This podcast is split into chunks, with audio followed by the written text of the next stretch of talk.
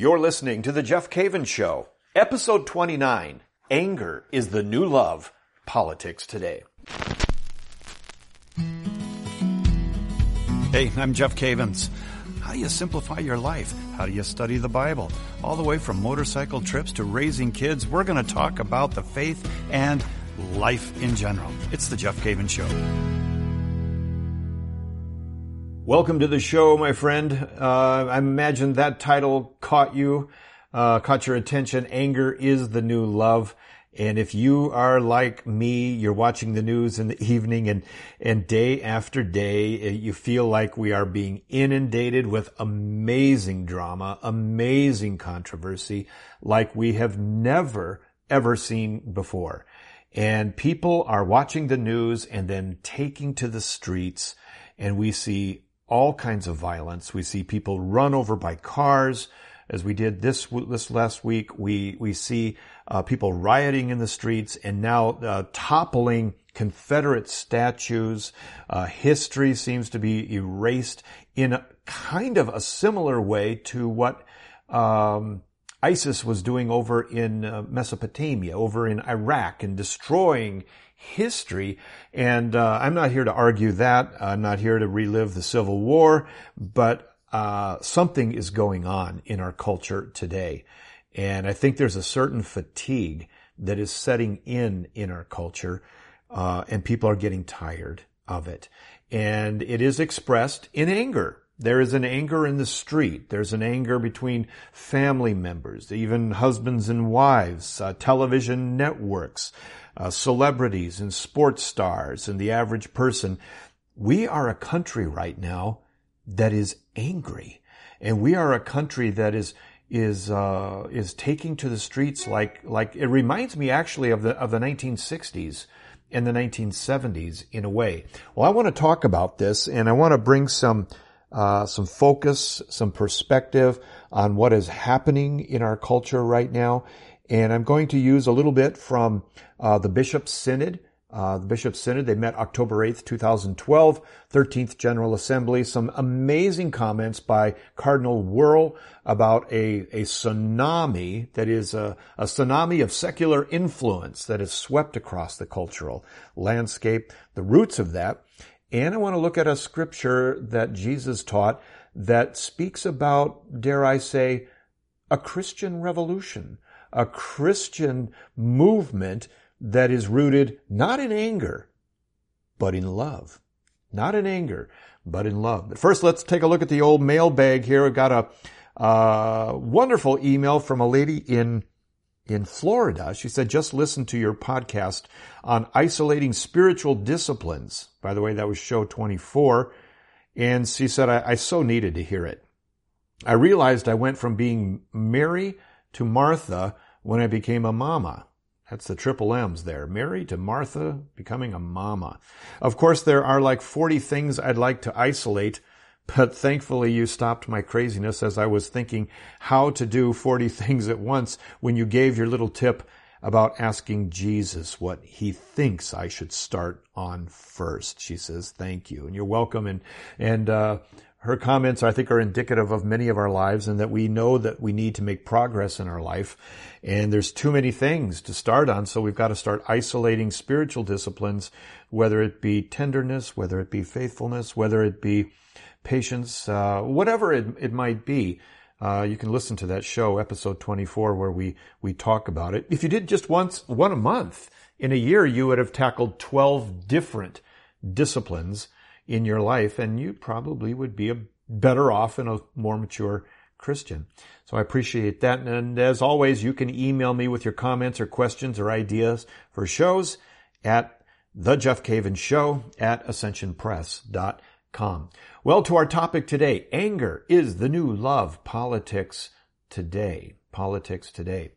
I want to uh, I want to start off by uh, by saying that I, I think that there is, as we watch the news and we see what's happening in the streets, I think there is a Christian perspective. And I think that uh, some of what is happening in the world today uh, is due to a lack of it. It's due to a lack of a foundation. It's a, we have left our Father's house. We have left love. We have turned to anger and have expressed ourselves in anger. And some of this, I think, might be due, and I'm, this isn't uh, the heart of what I want to share with you, but, but off the top of my head, I think that, I think that some of this is due to a generation of people who, uh, who have lost the ability to dialogue and lost the ability to talk with one another. We have a, a iGen generation uh, that is uh, in their smartphones, sitting in their bedrooms, uh, very difficult to uh, to communicate with one another.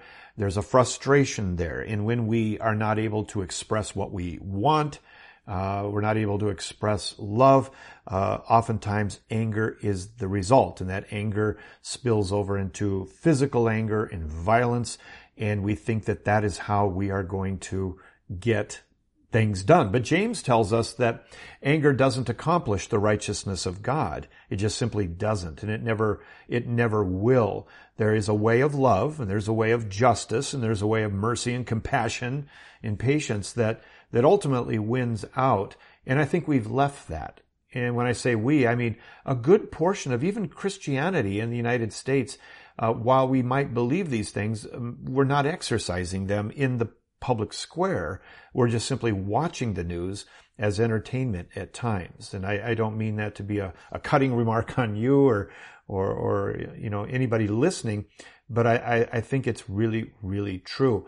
Now, I want to draw your attention to uh, an important speech that was given October 8th, 2012. It was the address for the 13th General Assembly of the Synod of Bishops. And specifically, Cardinal Wuerl has some amazing comments here. It was said, quote, I quote now, this current situation, and I think you could probably say that about anything today. Uh, this current situation is rooted in the upheavals of the 1970s and 80s. And I would just tack onto that the 1960s as well. Decades in which there was manifest poor catechesis or miscatechesis at so many levels of education. We faced the hermeneutic of discontinuity that permeated so much of the milieu of centers of higher education and was also reflected in uh, you know, poor liturgical practice. It goes on and says, entire generations have become disassociated from the support systems that facilitated the transmission of faith. Now, during a press conference at the Holy See press office, Cardinal Wuerl expanded, and I'm getting this, by the way, from Zenit, uh, Zenit, and uh, expanded on his address at the Synod where he attributed the current crisis of faith to a, to a tsunami of secular influence that has swept across the cultural landscape. I'll say that again. He, he said that he believed that he attributed the current crisis of faith to a tsunami of secular influence that has swept across the cultural landscape. And speaking on his experience as Archbishop of Washington, the Cardinal stated that traditional elements such as family, marriage, and natural moral law and order have been greatly diminished due to the influence of secularism. And then he went on and said, I used in my presentation the image of the tsunami. It's as if a tsunami of secularism has washed across the Western world. And, ha- and as it becomes more and more evident, it was clear that it took with it all of those structures that are relevant in Western culture, of our Christian understanding of life. So he said the respect and understanding of marriage, the respect and understanding of family, the respect and understanding that there is such a thing as natural moral order, the understanding that there is an objective right and wrong, all of this has been weakened by this amazing tsunami that finds its original movements in the 60s, 70s, and 80s.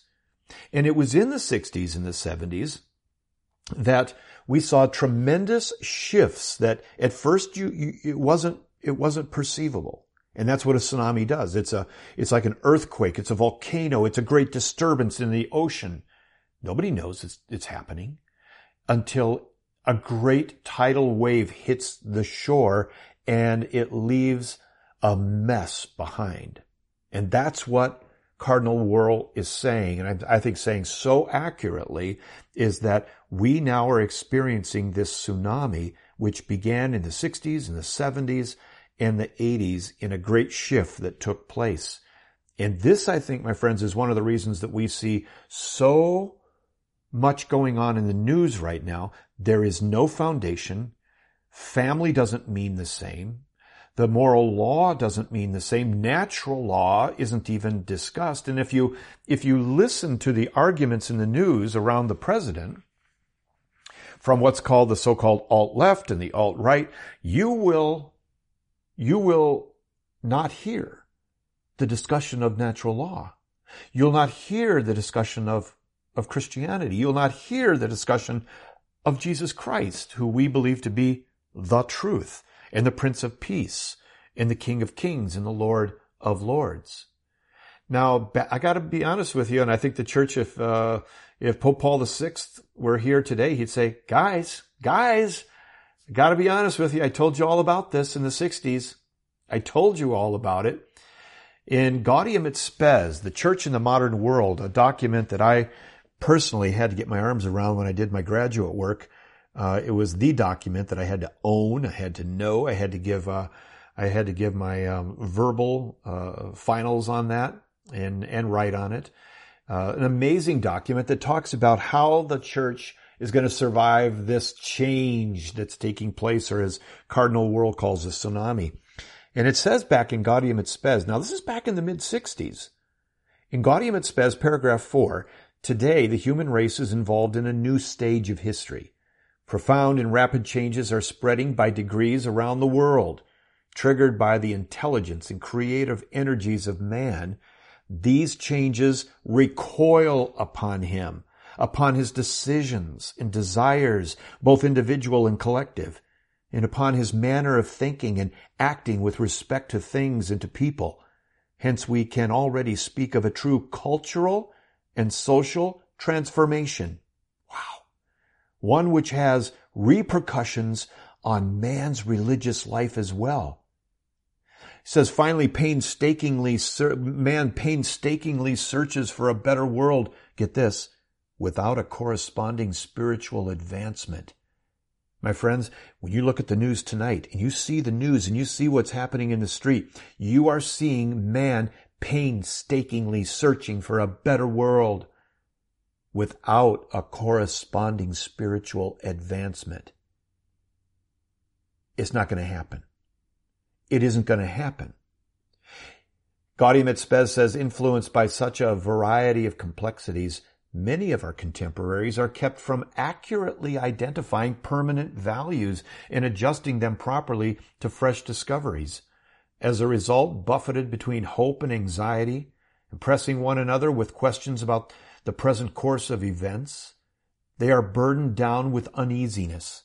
This same course of events leads men to look for answers. Indeed, it forces them to do so.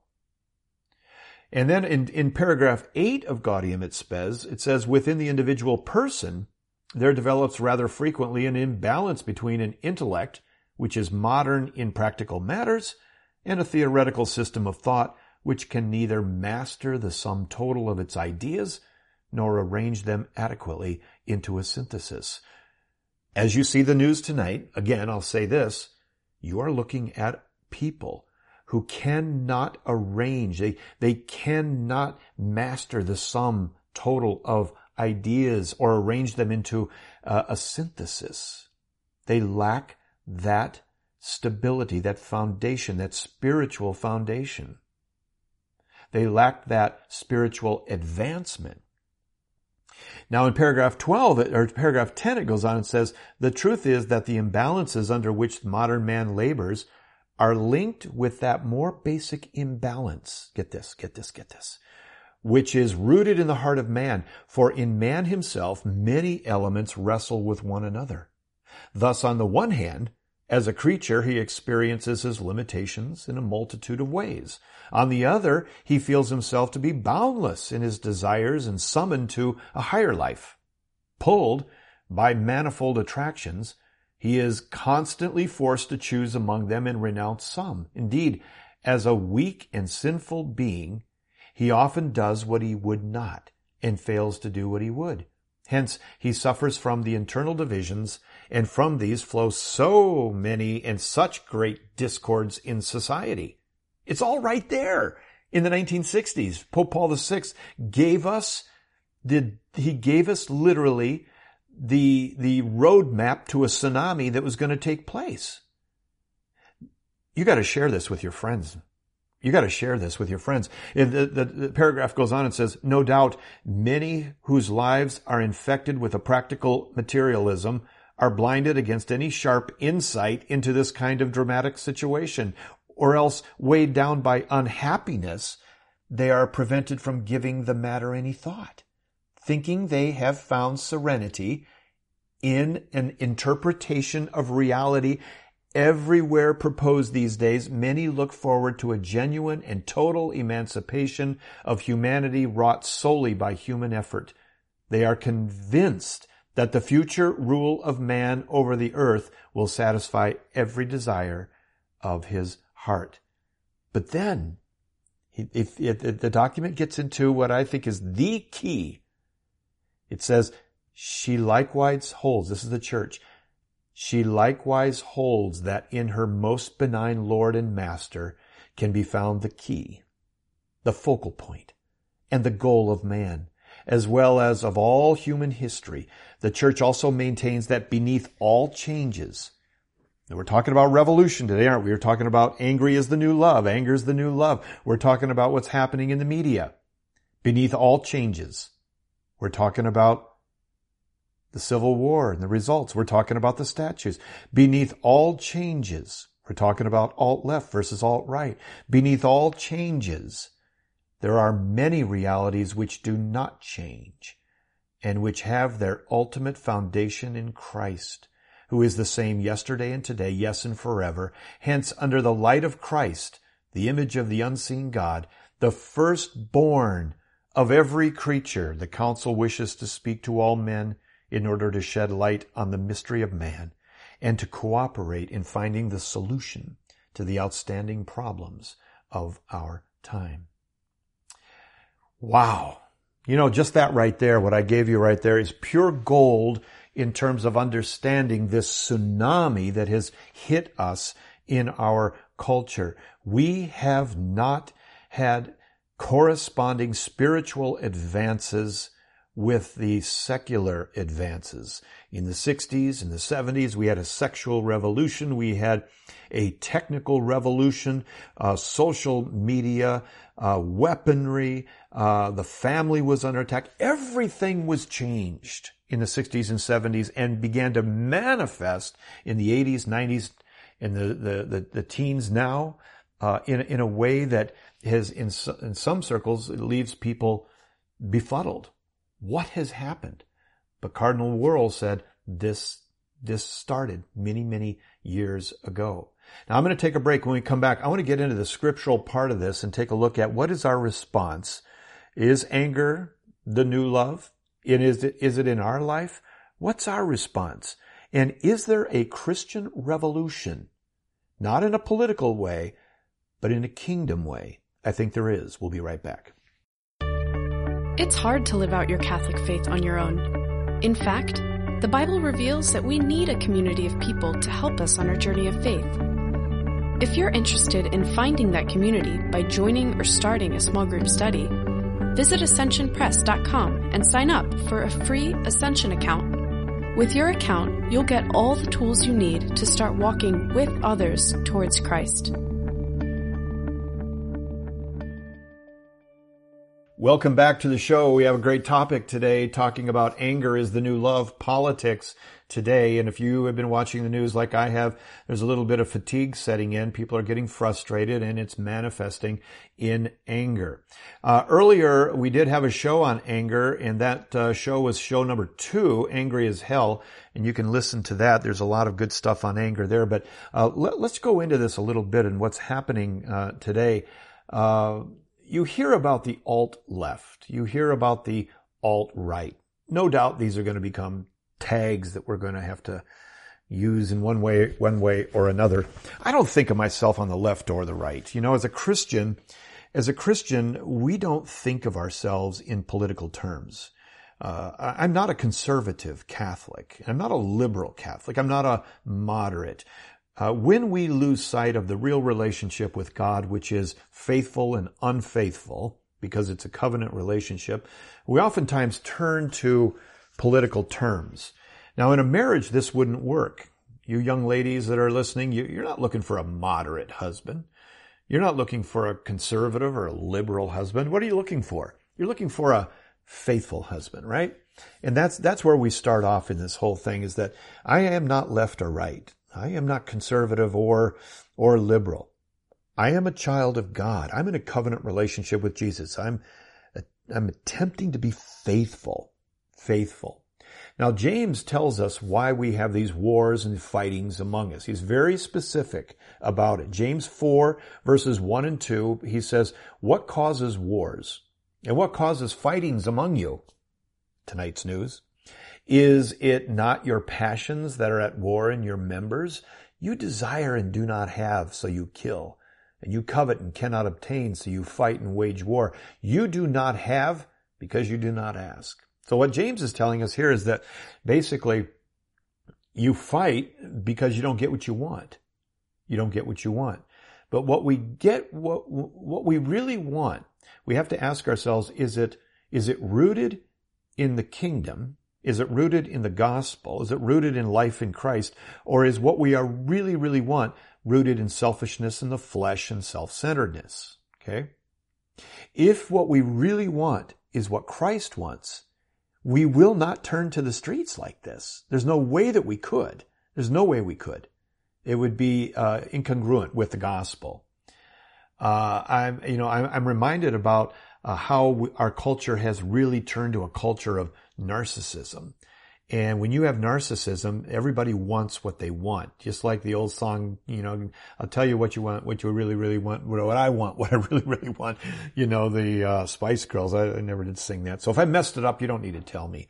Uh, but uh, uh it reminds me of this, this, uh, the magazines on the Barnes and Noble magazine rack. And I noticed this a number of years ago that in the 1960s, the big magazine was Life magazine. And it wasn't even just human life. It was biological life, you know, all life. And, and, that was fascinating. And then in the 1970s, the big magazine that took over was People magazine. You know, forget about the monkeys and all of the insects and everything else. It's people. And then in the 80s, it was us. and then the 90s, self. And then after the, the turn of the century, oh, Oprah, one person. And so we went from life to Oprah with the, you know, the progression of the magazines. And I do think that we have become more self-centered in our culture, more self-centered in our culture. And, and what we really need to focus on as Christians is the king and his kingdom and what his will is. Because you see, when we said yes to being missionary disciples of Jesus, we did not say yes to the left or to the right. We did not say yes to the moderates. We did not say yes to the Republicans, the Democrats, the Socialists, or the Independents. When we said yes to Jesus, we said yes to His agenda and to His will. Now, this this is really really important. This idea of a uh, a, revolution, which is obviously trying to take place in the news in, in a political way, right? Uh, is the news media inciting anger? I, I think they are in, in some ways. I do. I'm not blaming them for everything that's going on, but but I do think that they are. I think there's a plan. I think that that uh, there are people who are very angry and they'd like to see oh, uh, this president fail, obviously. Um, but here's what happens when the media incites anger. Okay, and I'm not going to get into it. You don't have to write me. I'm not going to get into Fox and CNN and, and specifics or anything like that. I just I feel that that they are in in many ways. But what does it do? Well, it, it does get people to do something.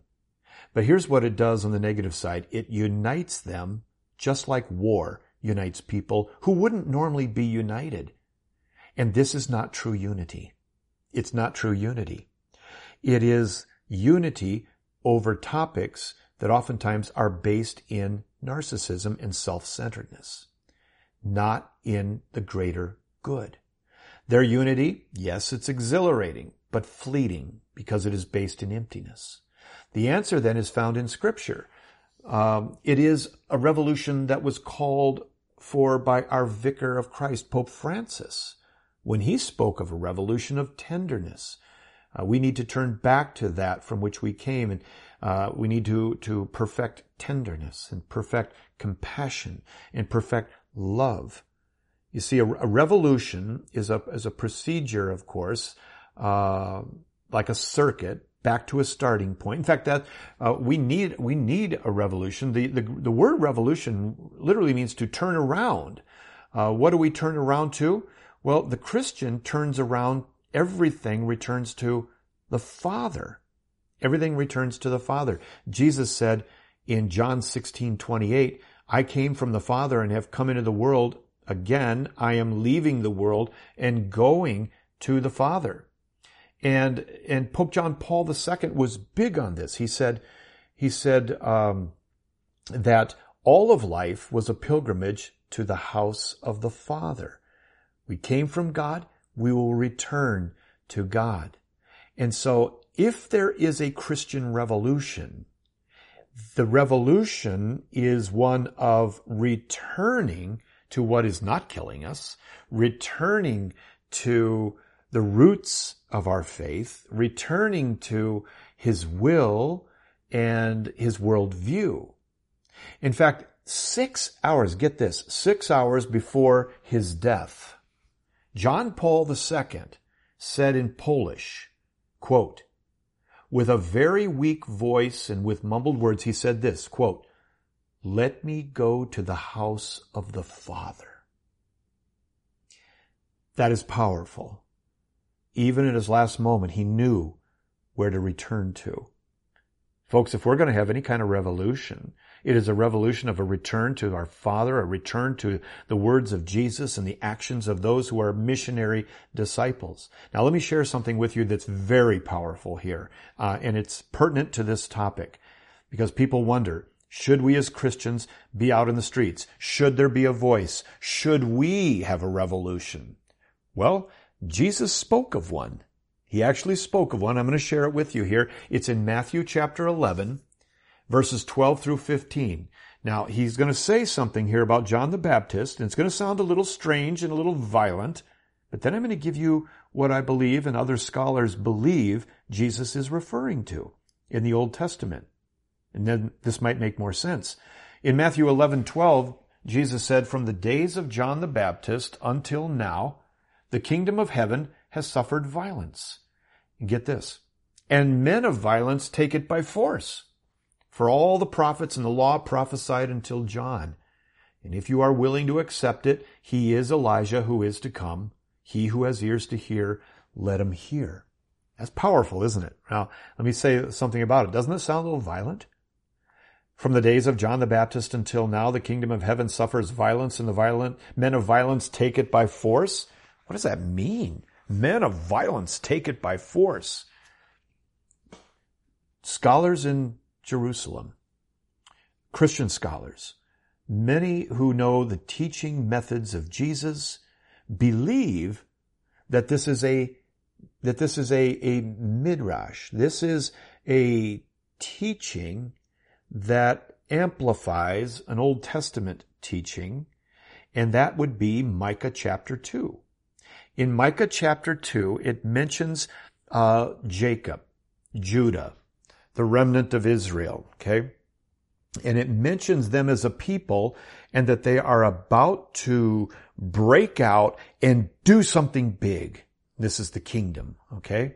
Listen to what Micah chapter 2 verses 12 through 13 say.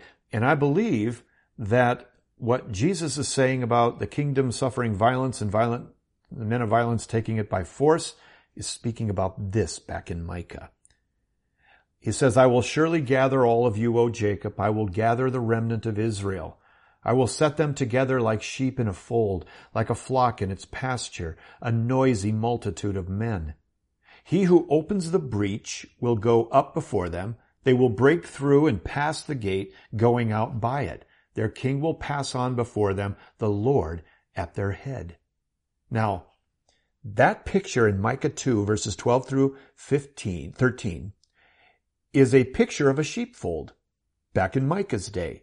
Now a sheepfold was typically made up of stones around most of the edges and then the door was filled in with, uh, with briar and with, with thorns and branches and so forth. And the sheep were in the sheepfold and they were being protected from lions and, you know, predators. And the shepherd would sit outside of the door. And the image here is that the sheep are in the sheepfold and they are noisy. And there's a multitude of them and they're noisy. And then he who opens the breach, that's the breaker. The one that's going to open up the door will break through and pass through out, pass through the gate, and the king will pass on before them, the Lord at their head. So this is an image that I believe Jesus is using in Matthew chapter 11 verses 12 through 15, where he's referring to John the Baptist as the breaker, the one who's going to open the breach, and the king, Jesus, will lead the noisy multitude out. And this kingdom of heaven suffers violence. It is moving forward, and men of violence take it by force. We are part of it. Okay? So, in a, in a way, this is like a, a Christian description of a violent revolution that isn't a political revolution. It's not a physical revolution in terms of, of uh, overtopping governments and hurting people. It's a revolution of returning to Jesus and moving forward as a kingdom. As missionary disciples, we do what he said to do in the streets, in politics, on television. We don't get off our game. We don't become distracted with all of this. The more we sit and watch the news and become distracted, the less we're going to be that noisy, that noisy kingdom, that noisy multitude of men and women who are advancing in the culture. My friend, I think the answer to what you're seeing on the news is let's become who we are. Let's become who we are. Now, Archbishop Wuerl said in the new evangel, he said that the new evangelization is calling the faithful to appreciate the truth of the gospel and what that means to the world. He highlighted that there, get this, there is a new generation of young people who are looking for answers that are found in the gospel, answers that are found in Christ's message.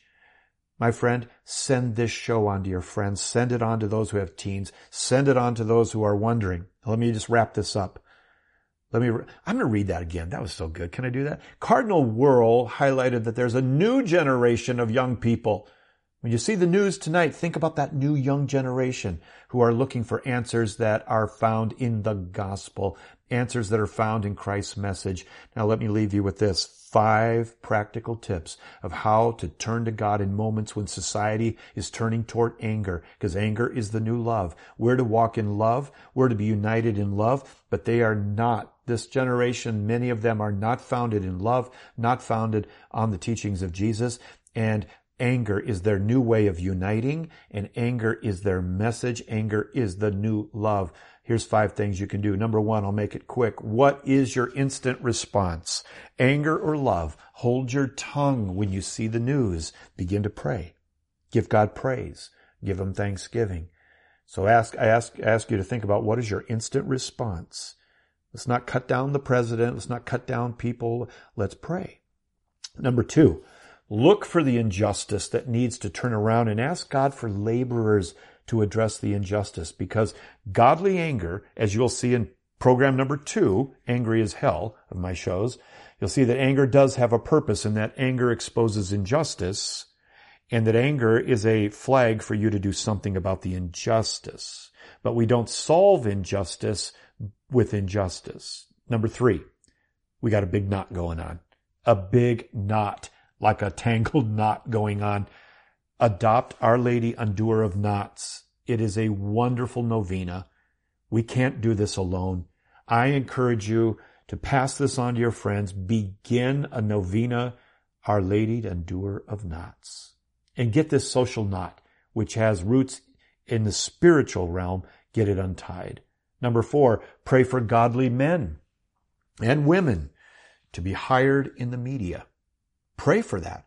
Ask God to bring laborers into the media. Ask Him to do it. Number five, pray that parishes will set up their efforts to form missionary disciples, people who will be in the street, in the city square, doing the will of God, standing up for the truth with a foundation of love, and God is love. He is our foundation. Just a few thoughts, my friend. Just a few thoughts as I watch the news night after night. Let's close in prayer, shall we? In the name of the Father and the Son and the Holy Spirit, Lord, I thank you today for my friends. Oh Lord, do a mighty work in our midst. Lord, help us to not become distracted with the political terms and sides, but to keep our eyes and our heart focused on you and your kingdom and your will and your worldview. Lord, if we do not live this in the public square, if we do not teach it in our churches, in schools, in homes, the void will be filled by anarchy and those who are building a life on an empty foundation. Help us to see the true issues here, I pray, O Lord. And our, our dear mother, pray for us. Hail Mary, full of grace, the Lord is with thee. Blessed art thou amongst women, and blessed is the fruit of thy womb, Jesus. Holy Mary, Mother of God, pray for us sinners now and at the hour of our death. Amen. In the name of the Father and the Son and the Holy Spirit. Amen. Thank you, my friend. Go to iTunes, leave some feedback, share the show with others. That's how we grow, and look forward to seeing you next week.